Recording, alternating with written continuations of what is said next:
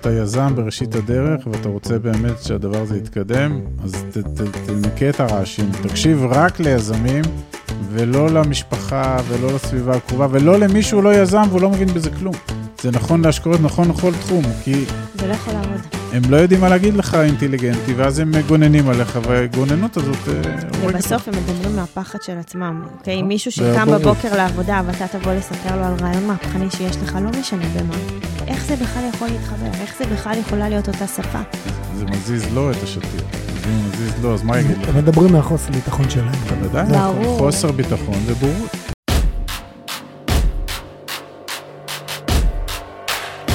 ברוכים הבאים למדברים השקעות עם עמית ואגר.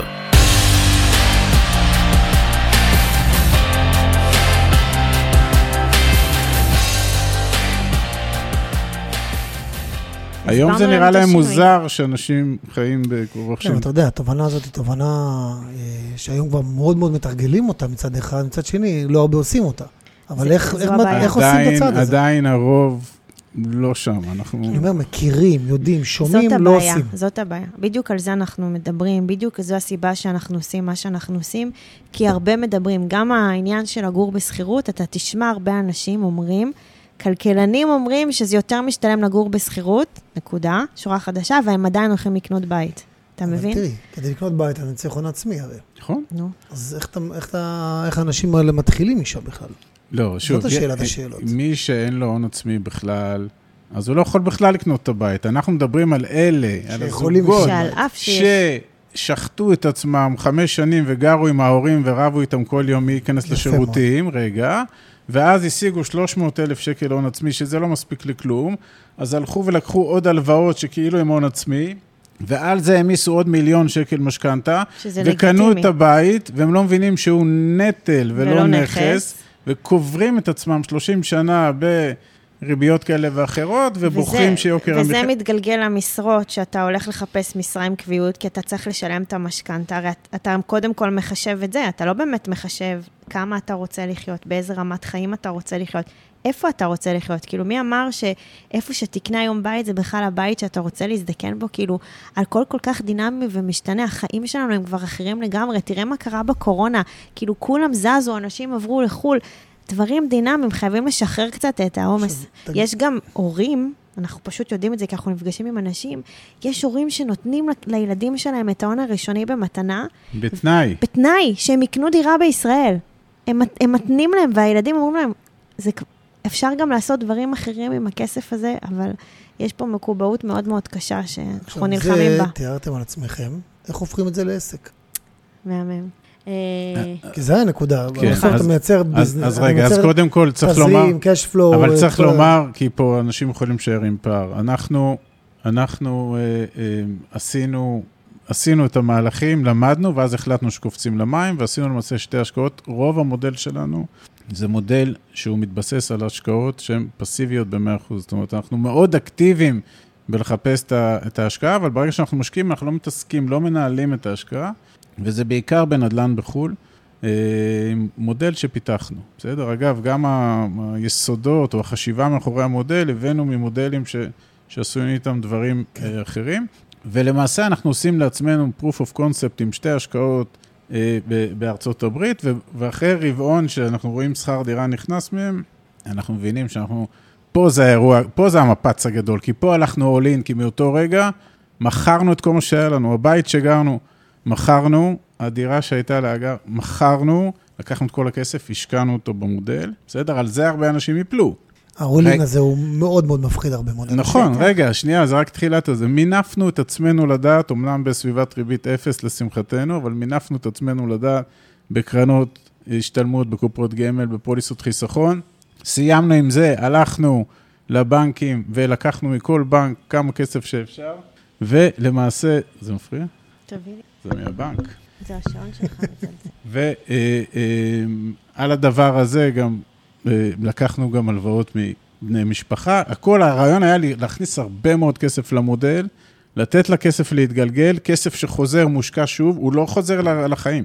אני רוצה להגיד בהקשר הזה, כי מה שאמרת עכשיו פה, ואני אקח את זה רגע לכלל, ולא רק לפרט של מה שאתם מתארים כרגע, כי החלק הזה של להתחייב, אתה אמרת פה, כל מה שתיארת לי פה עכשיו, זה איך נכנסתם all in, איך. התחייבתם, עם כל ההתחייבויות הקודמות שלכם, ויש פה משפחה, זה לא אה, נכון? אני רווק ומתחיל אה, ברור. לסכן את נכון. עצמי. עשיתם all in, למדתם, השקעתם השראה, נכון. למדתם פרקטיקה, עשיתם בדיקה וטסטינג, כמו שאתה מתאר פה עכשיו. נכון. ואז לקחתם עולים, וזה, חברים, שאתם מאזינים לזה, זה בדיוק נקודת המפתח, זה להבין קודם כל, אחד, הגדרתם פה, למדתם את השטח, הכרתם אותו, הלכתם על בטוח, בהיבט של הידע הלכנו על שלכם, ניהול סיכונים. לא בטוח על התוצאה, אבל ניהלתם את הסיכון. נכון, חד משמעית. כן. זאת אומרת, לא ללכת ולה... וזה מי ששומע ומאוד חשוב להבין את זה, לא ללכת ולהמר על, ה... על הפעילות שלכם או על החיים שלכם, לא. אלא ללמוד, כן לנהל סיכונים, אתה יכול להיות יותר מסוכן, יותר אה, עדין. להבין. יותר קודם כל, סולידי? אתה חייב להבין מה אתה עושה. אבל תראו, מה אנחנו- ששמענו, מה ששמענו כאן, זה נקודת מפתח שאומרת, אחד, בוא תלמד, תחווה, תראה, תנסה לראות איך הדבר הזה קורה אצלך, תתכננו, כמו שאמרתם, להבין את המצב הרצוי, ואז לבוא ולהגיד, אוקיי, איך אני מתחייב לזה עכשיו? איך אני, מה רמת הסיכון שאני מתחייב אליה? וללכת על זה. מצוין. ורוב האנשים שפונים אלינו, ואפילו הם פונים בסכומים גדולים, אנחנו אומרים להם, קודם כל, תלכו ל-proof of concept. תיקחו 200-250 אלף שקל, תעשו מהלך אחד, ואני מסביר גם איך אפשר לעשות, ואז תחיו עם זה. אם זה מרגיש לכם נוח ומתאים, אז צריך להביא עוד כסף כדי לייצר מזה משהו משמעותי. אם זה חלילה מרגיש לכם לא טוב, אתם מזיעים בלילה ואתם זורקים סכינים ומחבטות אחד על השני, תעצרו הכל, אתם לא שם. זה לא מתאים לכולם.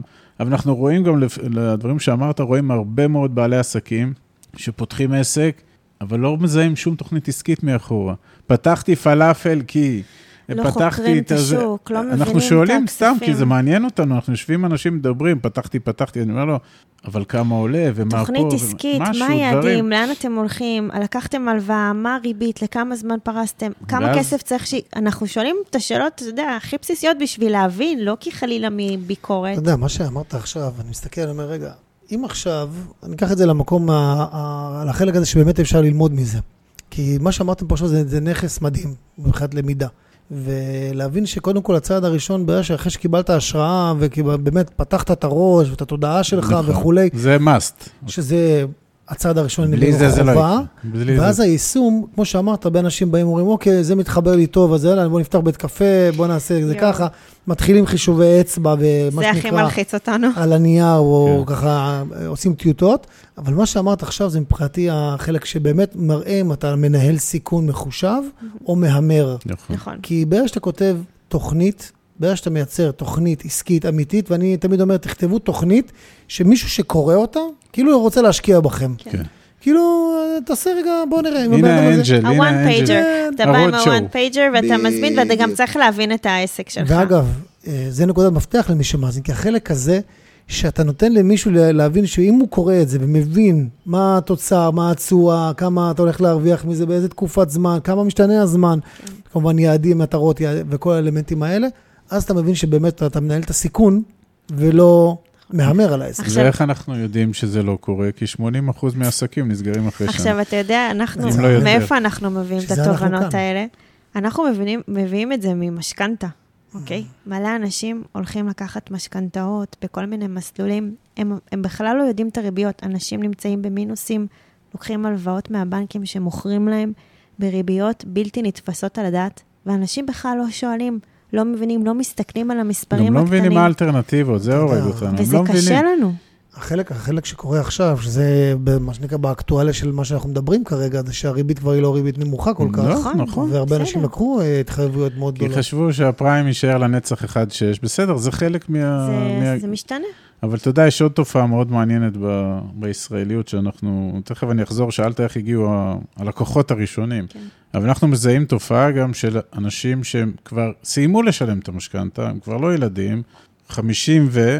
והם מחזיקים בבעלותם נכס בשווי 3, 4, 5 מיליון שקלים, אבל אתה שואל אותם בפער בין הכנסות להוצאות, ההוצאות החודשיות, הם במינוס. הם במינוס, או שהם break even. הם, אני אומר להם, אתם עושים juggling על החיים שלכם, בשעה שאתם דורכים, אתם מיליונרים, על הנייר אתם מיליונרים, יש לך בית ב-4 מיליון שקל, ואתה מרוויח עם, ביחד עם אשתך 22 אלף שקל, ואתם עושים juggling, אם העוזרת תבוא או לא תבוא, ואם הילד ילך לחוג או לא ילך לחוג, אבל אם תיקח את ה-4 מיליון האלה, ותנזיל אותם, ותשקיע אותם כמובן במודל שגם ימנף, גם יגדיל את ההון וגם ייצר תזרים, שינית את כל החיים. אתה במשחק אחר לגמרי. שינית את כל החיים. ואז אתה צריך להילחם בפרדיגמות, שרגע, אני לא אגור בבית? בבעלותי, אני אזרוק את הכסף אני- שלי לפח. אני אקח את זה רגע למקום, ואני אוציא את זה גם מהקונטקסט הנדל"ני, או ההשקעות האלה, ואני אקח את זה לקונטקסט אחר.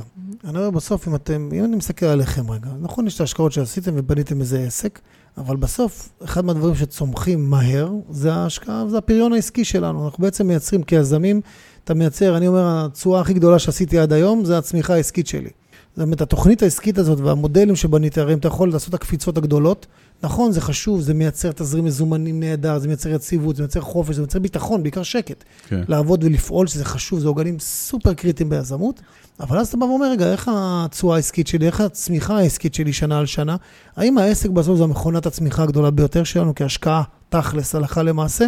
ואני אומר שברגע שאתה מנהל את זה נכון, כמו שאמרנו לפני רגע, בדיוק כמו שעשיתם ובניתם את הנושא של ההשקעות שלכם, אותו דבר בדיוק, אם אתה בונה תוכנית עסקית ומנהל את התזרים ומנהל את התהליכים האלה בצורה מדודה ומנוהלת, העסק ייתן תשואות מדהימות. נכון. אין שום מנוע, אני לא ראיתי עד היום, אם אתה מנהל את זה נכון, עסק, אה, פעילות תשואה שנותנת לך פי 2, פי 3, לפעמים פי 4, שנה על שנה. אם אתה מנהל את זה נכון, זה כמובן יכול להגיע למספרים האלה, ואני יכול להגיד לכם את זה בוודאות, אבל זה הנקודת מפתח. לגמרי. נכון? עכשיו, אם אני אקח רגע, אני ירוץ קדימה, כי אנחנו ככה בתוך הזמן אה, מתנהלים, ואני אשאל אתכם דבר כזה, אם אתם באמת מסתכלים על הדרך שלכם, איזה אתגר משמעותי שהתמודדתם איתו ביזמות שלכם, מה, מה הוא יהיה אותו, איזה אתגר כזה שהתמודדתם איתו?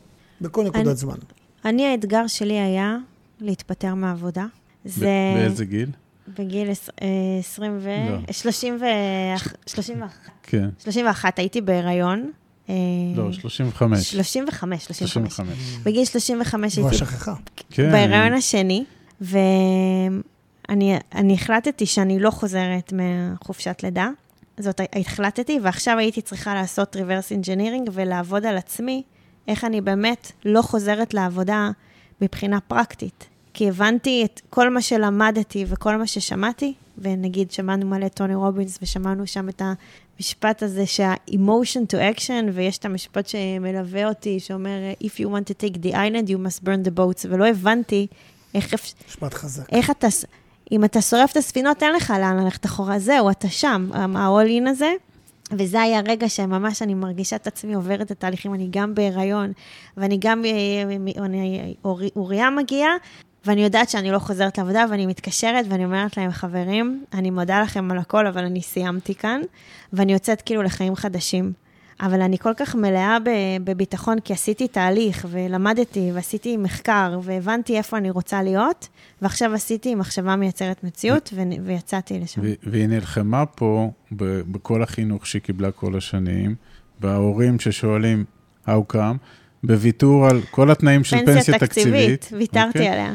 מטורף. אז, ו- והיא באמת לא קיבלה כלום, כי היא לא, היא לא הגיעה לרף המינימלי, אבל ו- היא וגם- כבר הייתה בתוך התהליך. וגם הייתי צריכה לשכנע את האנשים במשרד, שזה, שאני בסדר, שלא השתגעתי, שלא ואני לא באיזה שלחו לה משהו... מישהו לבדוק דופק וזה. אתה יודע, זה, זה קטע כזה, כי הרבה, יוצא לנו לשמוע הרבה את המנטרות האלה, והרבה אנשים שנכנסים לכל מיני תהליכי מנטורים שאני חי אותם בערך ביום-יום, אבל אני מאוד נהנה לשמוע את זה. אתה יודע, שיש לך את התודעה הנכונה, אז אתה יודע לחבר את זה לפרקטיקה הנכונה, ומה שאמרת פה עכשיו, ו- ומי ששומע את זה בנקודת זמן הזאת, זה בדיוק העניין. זה ה healing שדיברנו עליו קודם.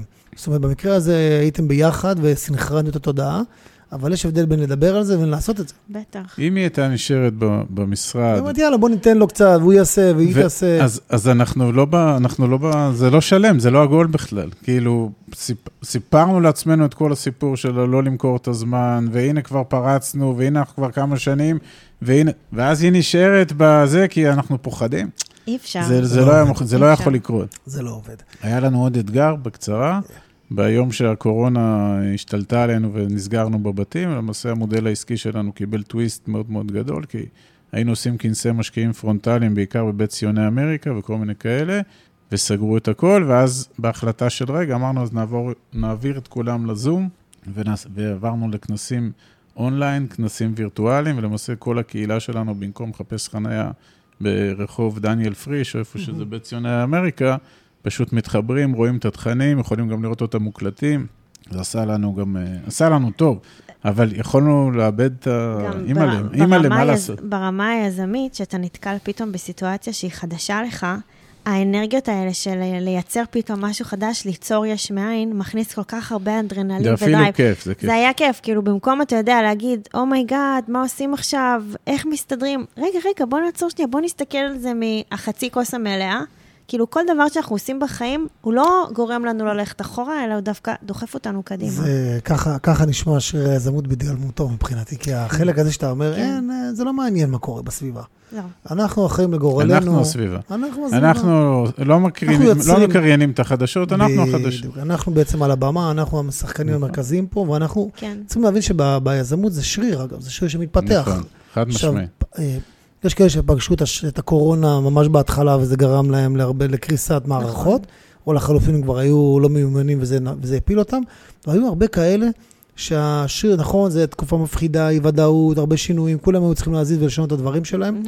אבל ברגע שהשיר הזה של היזמות מפעיל אותך באיך אני מתמודד עם זה, באיך אני מייצר את זה, אז בעצם, אה, כמו שתיארתם פה עכשיו, אתה אומר, אוקיי, נמצא פתרונות אחרים. מדהים. זה- והיו מאז מלא אתגרים, קטנים כגדולים, חייבים. אבל אני, אני, כל רואה את זה, יום. אני רואה את זה כמו מים שמגיעים לאבן, הם לא עוצרים באבן, הם יזוזו לצדדים אני- וימשיכו את הזרימה. אני אחבר אה, את, הנקודה, את הנקודות עד כה, כי זה, זה פשוט מדהים. כי אחד, אמרתם קודם כל, סנכרנתם את עצמכם ולקחתם השראה, ואחרי זה, כשאתם אומרים, אוקיי, בנינו את המודל הזה, ואחרי אנחנו מיישמים אותו, ובעצם חקרתם ויצרתם all in על התזרים האישי שלכם ועל היציבות האישית שלכם, נכון. ולשחרר את עצמכם באמת לבנות היזמות שלכם, נכון. והפכתם את זה למודל עסקי, גם ומשם זה הקדמנו את התפתח. לוחות הזמנים כן. המקוריים. מתי זה, כן. שזה נקודה של במקום תכנון, שש שנים, זה לקח דיברנו. לנו פחות מחמש, ובאמת זה... אבל- וזה גם גרם להרבה מאוד אנשים. אגב, סתם שאלה.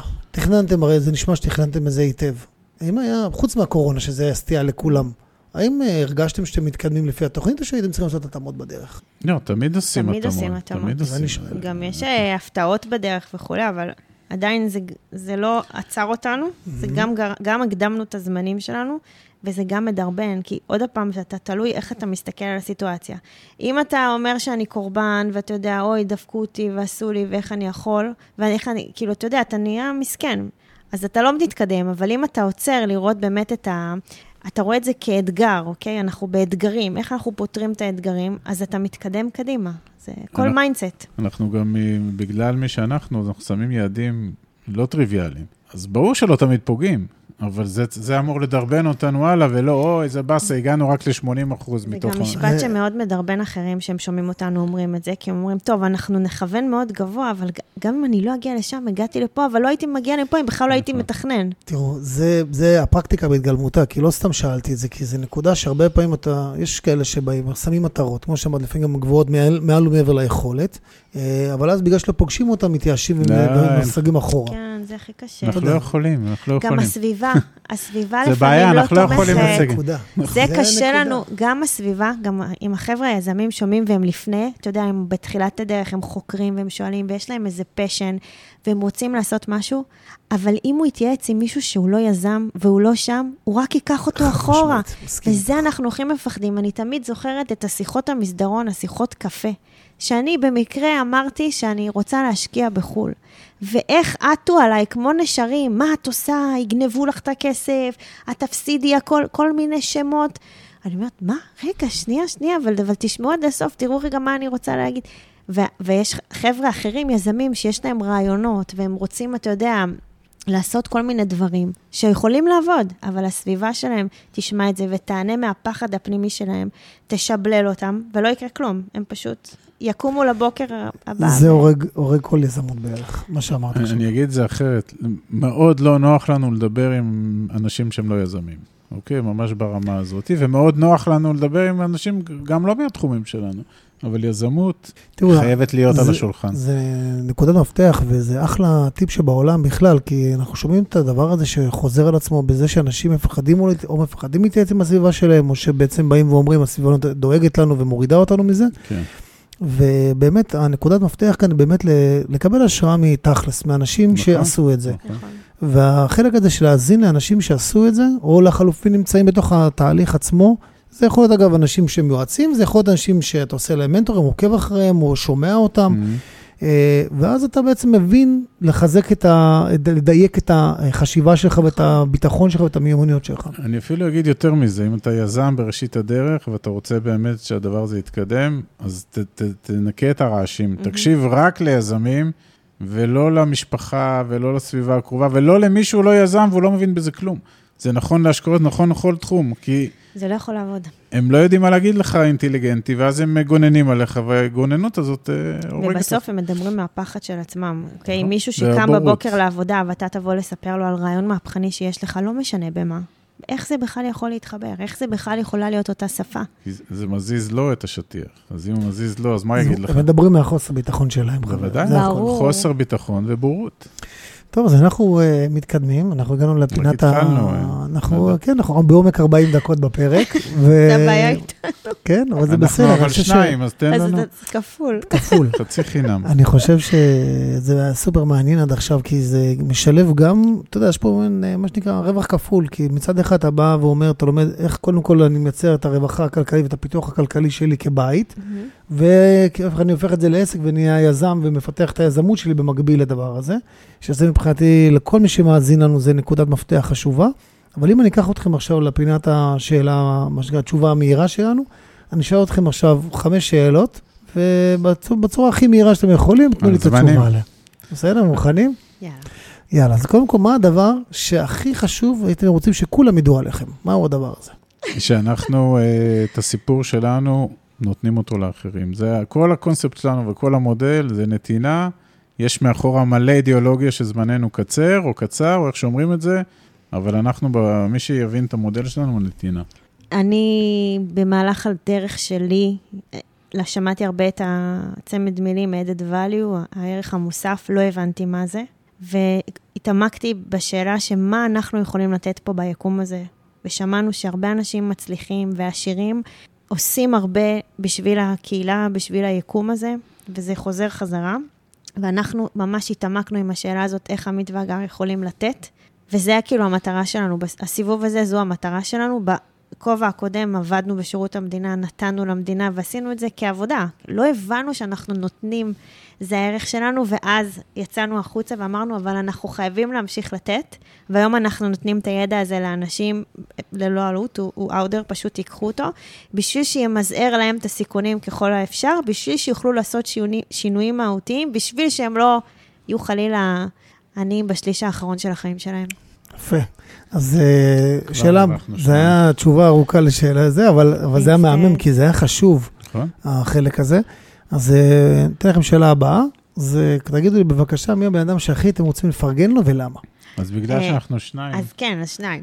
אז אני אתחיל. אתה? יאללה. אני קודם כל רוצה לפרגן לבחור מאוד יקר שנקרא עמית אשת, מקסים. שהוא אה, גם יש לו פודקאסט מאוד מפורסם, והוא גם, לדעתנו, הוא אחד מ... אני פחות אוהב את המילה מנטור, אבל הוא אחד מהגורמים היותר משפיעים על שינוי בחינוך הפיננסי פה במדינה. וכל מי שנכנס לעולמות האלה ויעשה חיפוש אה, ראשוני, יקפוץ לו. לנו הייתה הזכות להתראיין אצלו בפרק 5 בפודקאסט, היום הוא בפרק 102, והוא באמת איש גם ותיק, גם מנוסה, הוא בן אדם, הוא, אתה, אתה מרגיש איתו מאוד מאוד נוח, ואנחנו מאוד מפרגנים לו אותו. הרבה מאוד שנים. איזה כיף. אני רוצה לפרגן ליאנה דרום. Mm, היא יזמית אה, בנשמתה. היא, יש לה הרצאות אה, ש- שקוראים להן אה, איך לגדל שמחת חיים. היא ניצחה את מחלת הסרטן אה, בגיל 27, ב- שהייתה בהיריון, אחר כך אה, ילדה את הבת שלה. אה, ואני נה- אני נהנית כאילו להסתכל עליה ולעקוב אחריה ולשמוע אותה ולראות גם כמה היא נותנת החוצה לאנשים והיא עוסקת בתחום שהוא הוא כל כך קשה, אבל היא מביאה לשם נופח שלא נתקלת בו פה ב, בישראל אפילו. היא מאוד ייחודית בדברים שלה. אה, אנחנו נפגשנו איתה, גם היינו שכנים, שכנים בעבר, פגשתי אותה בגן שעשועים, וכבר אז אתה הצלחת לראות שיש לה איזה ניצוץ שאין להרבה אנשים. אה, ובאמת, מי שלא מכיר, כדאי לע- לעקוב אחריה ולהכיר את הסיפור שלה, כי הוא באמת מרתק. יאנה דרום, יאנה מומלץ. ואני אשאל אתכם בשאלה הבאה, אה, מה מה החזון שלכם לשנים הקרובות? הכי אנחנו, מתומצת שאפשר.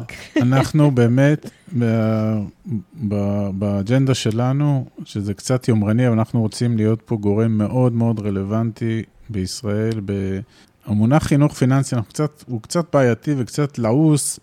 אנחנו מדברים על, על מה שנקרא אה, תבונה פיננסית, או לגרום לאנשים להבין שהסיפור הזה סביב כסף, אחד, זה לא טאבו, ושתיים, אנשים חייבים להבין את זה, וחייבים לנהל את זה, וחייבים להבין איך, איך הם מגדילים את הכסף הזה, כי זה יוקר המחיה עולה והחיים מתארחים, ומי שהיום במעמד ביניים, מה שגם אמרתי קודם, שהוא כביכול break even, אפילו יש לו 2,000 שקל בחודש פער בין הכנסות להוצאות, בלונגרן, בהסתכלות לאחרי הפרישה, בתוחלת חיים ארוכה, אנשים שלא לא יטפלו ולא יגדלו נכסים ולא ייצרו לעצמם עוד הכנסות, יכולים להיקלע למצוקה כספית גדולה. ואנחנו, כמי שהיינו במקום ההוא ועשינו צעדים מאוד מאוד uh, משמעותיים לצאת מזה החוצה, אנחנו מאוד רוצים ללמד את הדבר הזה ואת השיטה שלנו, ומבחינתנו, אם אנחנו נהיה גורם משמעותי בחינוך השוק, אז uh, זה הישג מאוד מאוד גדול. כל מה שהוא אמר. תמצא את הכל. תגידו, מה ההצלחה הכי גדולה שלכם עד כה מבחינתכם? הילדים שלנו, אבל זה נדוש מן הסתם. אה, אני חושבת שהצלחנו להגשים את היעדים שלנו, זה הכוח שלנו הזוגי. Mm. אה, וזה שאנחנו לא, שאנחנו כל הזמן גורמים לעצמנו להיות הרבה יותר טובים ממה שאנחנו, בגלל הביחד שלנו. אה, וזה לדעתי הכוח שלנו. שזה מדהים, כי תמיד שואלים אותי, אני ואשתי עובדים ביחד, יש לנו פעילויות משותפות, אנחנו יושבים באותו משרד ביחד. ותמיד שואלים, איך אתם ביחד? איך אתם ביחד? בסוף אני פוגש זוג שלא צריך לשאול את השאלה הזאת. לא, אבל אותנו שפוגשים, אז אני אומר להם, לא הבנתי, לא הבנתי. אתה החלטת שאתה אוהב אותה. בדיוק. והלכת להתחתן איתה, ואז אתה נוסע 15 שעות ביום לפה, והיא 15 שעות, ובלילה אתם נפגשים לעשר דקות, אז מה עשינו בזה? אתה יודע, זה, עכשיו נגעת בנקודה. עכשיו, זה תובנות של סבב ב', כן? אבל אני... אני למזלי ב... כן, אבל הנה, סבב א'. אין סבב א', יש רק אחד מבחינתי. א', בסדר, כאילו... לא, זה סיבוב שלא נגמר. סיבוב שלא נגמר. נגמר. אבל זה מדהים, כי הסינכרון הזה, שנראה אפשר לשמוע אותו פה בפודקאסט הזה, הוא מדהים בעיניי, וזה קורה את ה... לגמרי שאתה רואה את הכל כתמונה אחת, ולא כ... אוקיי, זה עבודה ובית. נכון, נכון. זה מכלול. זה פה וזה שם. ברגע שאתה מבין את המכלול הזה, mm-hmm. אתה יכול להגיד, אוקיי, אני, ה-all-in האמיתי הוא זה. זאת אומרת, אני יכול להגיד שאני מבחינתי כיזם, רק בחלק הזה שבאמת כל הדבר הזה, שנקרא משפחה, נכון. נכנס פנימה למכלול אחד, נכון. רק אז באמת הצלחנו לפרוץ קדימה, כי עד אז זה היה כזה, אוקיי, תמיד פאנצ'רים. נכון. כן. אז תענוג. ושאלה אחרונה אה, בסבב הזה, אה, מה דעתכם בנושא שבינה מלאכותית תחליף אה, מקומות עבודה בעתיד? כן, זה, אנחנו דואגים, אנחנו רוצים שזה יקרה, אבל יותר חשוב לנו שאנשים יסתכלו ימינה ושמאלה ויבינו האם באמת מישהו יכול להחליף אותם, ואם כן, איך הם יכולים להקדים תרופה למכה. אוקיי? ואם יש להם רעיונות, אז זה הזמן לעשות אותם, ולא לחכות שמישהו אחר יעשה אותם. וזה שיפתחו משרות אחרות, אוקיי? אם העבודה שלך תהפוך להיות לא רלוונטית, זה לא אומר שלא תגיע משרה ממקום אחר, והכי חשוב, להיות מאוד מאוד רלוונטי. כאילו, אל תיתן לזמן לעבור מבלי שאתה בתוכו, כאילו, תהיה up to date כל הזמן. כן, זה מי שלא, מי שער לזה, אבל לא יתאים את עצמו למציאות הטכנולוגית המטורפת, הדיגיטלית, ויגיד, אוקיי, אז אני נהג ועוד עשר שנים תיכנסנה מכוניות אה, אוטונומיות, אבל אני לא מפתח את הכישורים שלי, אז בעשר שנים זה כמו הצונאמי. עכשיו אתה רץ, שהגל פה, איפה היית? וגם ברמה הפיננסית. שזה קודם כל תודה על התשובות, כי זה בדיוק הנקודה. זה אחד, להבין קודם כל איך אני בזכות עצמי, והטכנולוגיה יכולה לסייע להרבה מאוד דברים. בטח. וזה, וזה הולך לקרות, חברים. בואו, מקומות עבודה ייעלמו ויהיו אחרים במקומם. אבל בסוף איך אנחנו מתמודדים עם זה ונערכים לזה, אם זה פוגש אותנו. נכון. ובשביל זה אני מעלה את המודעות הזאת כמעט בכל פרק. לקחת את האחריות, לדייק, לקבל השראה, מבחינתי גם אם זה יקרה עוד חמש שנים, עשר, לא משנה מתי זה יקרה. נכון. לקבל השראה ולפעול. זה, אגב, זה מאוד מחזק את המסר שלנו, כי בתרחיש שלא תמצא את העבודה, אז אם השכלת ב... לייצר מקורות הכנסה אחרים, אז אתה לא תתגלגל ברחוב. זה בדיוק ו... לפזר את הסיכונים נכון. מצד אחד, מצד שני באמת לייצר את התזרים המזומנים הטבעי הזה. נכון, ש... שהוא לא קשור בעבודה שלך. ואל תפחד מהשינוי, אלא תגרום אתה לשינוי. כי אם אתה מבין שאולי עתיד להחליף אותך משהו, תהיה מספיק אחראי לשנות את זה כבר הרבה מאוד. אם אתה מבין שהולך להיות שינוי, אתה כבר צריך לצאת משם, כאילו. מדהים. טוב, אם אנחנו לוקחים את כל הדבר המדהים הזה שדיברנו עליו ב-50 דקות האחרונות, ונזקק את זה לאיזה, מה שנקרא, טיפ אחד ליזם או יזמת שמאזינים לנו, מה, מה יהיה אותו טיפ מבחינתכם? אני חושב שהדבר הכי חשוב ליזם זה, זה מיקוד, והתמדה. זה הכול. מיקוד והתמדה. אתה יודע מה אתה עושה, עכשיו תתמיד. כי ירד גשם, ויהיה שמש, ויזרקו עליך אבנים, ויעלו המיסים, והכל, ואנחנו יודעים מה אנחנו עושים, אנחנו מאוד ממוקדים, ואנחנו הולכים קדימה, זה כמו שאמרת, אנחנו לא יכולים לחזור אחורה. ומי שיתמיד בדברים האלה, שוב, בהנחה שיש תוכנית עסקית וכל הזה מאחורה, וזה עושה היגיון פיננסי והיגיון אישי, בעיניי זה, זה, זה תכונות מאוד מאוד חשובות. אני לא רוצה שאנשים יפחדו מלשנות את ה... לא לפחד משינויים, ללכת בעקבות הלב, לעשות דברים שאוהבים, אה, ופשוט לעבוד עם תוכנית מאוד מסודרת, לחקור, ללמוד ופשוט אה, לכבוש את היעדים, וזה מצליח. מדהים, אז זה אחלה. קודם כל הרווחתם שתי טיפים, זה בכלל, זה פרק נכון. שהכל בו ככה כן. מתאזן, וזה מדהים לראות, כי גם, אה, גם תוך כדי הפרק הזה... גם לתיבה עלו בזוגות. גם תוך כדי הפרק הזה, זה לראות את הסינכרון הזה קורה כאן מול העיניים, שזה מדהים בעיניי. וככה אנחנו מסיימים כל פרק במילה שמגדירה את העשייה שלכם בצורה הטובה ביותר, אז מה, מהי המילה שלכם? נתינה. אני מתחבר לאשתי. אין לך ברירה כרגע. לא, לא, באמת, גם אפילו אמרתי את זה קודם. כן. למה נתינה? אמרתי את זה קודם, התהליך הזה שעברנו, שכל הזמן למדנו ושמענו מה אנשים מוצלחים עושים, והבנו שחייבים לתת, אנחנו מבינים שבכל, בגלל שיש הרבה מסביב, אנחנו רוצים לתת את מה שלנו לא היה, והיום לי יש את הזכות, לנו יש את הזכות, לעשות אה, אני כל פעם שאנחנו עושים מפגשים אה, אינטרנטיים, אני אומרת להם, אתם, אתם לא מבינים את הכוח שאתם מחזירים לי, כי מה שאני נותנת לכם, לנו לא היה. אז היום לי יש את ההזדמנות לתת לכם את מה שלי היה בתחילת הדרך, אז אני מרגישה שהכל נהיה מאוד הוליסטי. טוב, אז מדהים, אז אה, ככה אנחנו, אה, ככה, מסר כזה חשוב של נתינה, שאני חושב שכל הפודקאסט הזה בסוף, המהות שלו הוא נתינה ולתת לכם ערך ולתת לכם השראה ליזמות, באמת, בלי יותר מדי אג'נדות מסחריות, אה, כדי שבאמת תוכלו לעשות את הצעד הבא שלכם ליזמות. אז חברים, קודם כל, היה לי תענוג... יואו, תודה רבה, גם לנו. תענוג לשבת כאן איתכם. היה מהמם. קיבלנו את ה-Q הבן שלהם נכנס פה, אחד הילדים שלהם נכנס כאן אלינו. אז uh, קודם כל, חברים, אנחנו נמצאים בכל פלטפורמת פודקאסטים שאתם רגילים לשמוע בה, בכל הפלטפורמות האפשריות וברשתות החברתיות. אז אתם מוזמנים גם לעקוב וגם לשתף את הפרק הזה אם אהבתם אותו ומצאתם בו ערך, אז שתפו אנשים אחרים כדי שהם יוכלו גם לקבל את ההשראה שלהם מיזמות, וניפגש uh, בפרק הבא. תודה לכם, חברים. תודה, תודה רבה. רבה.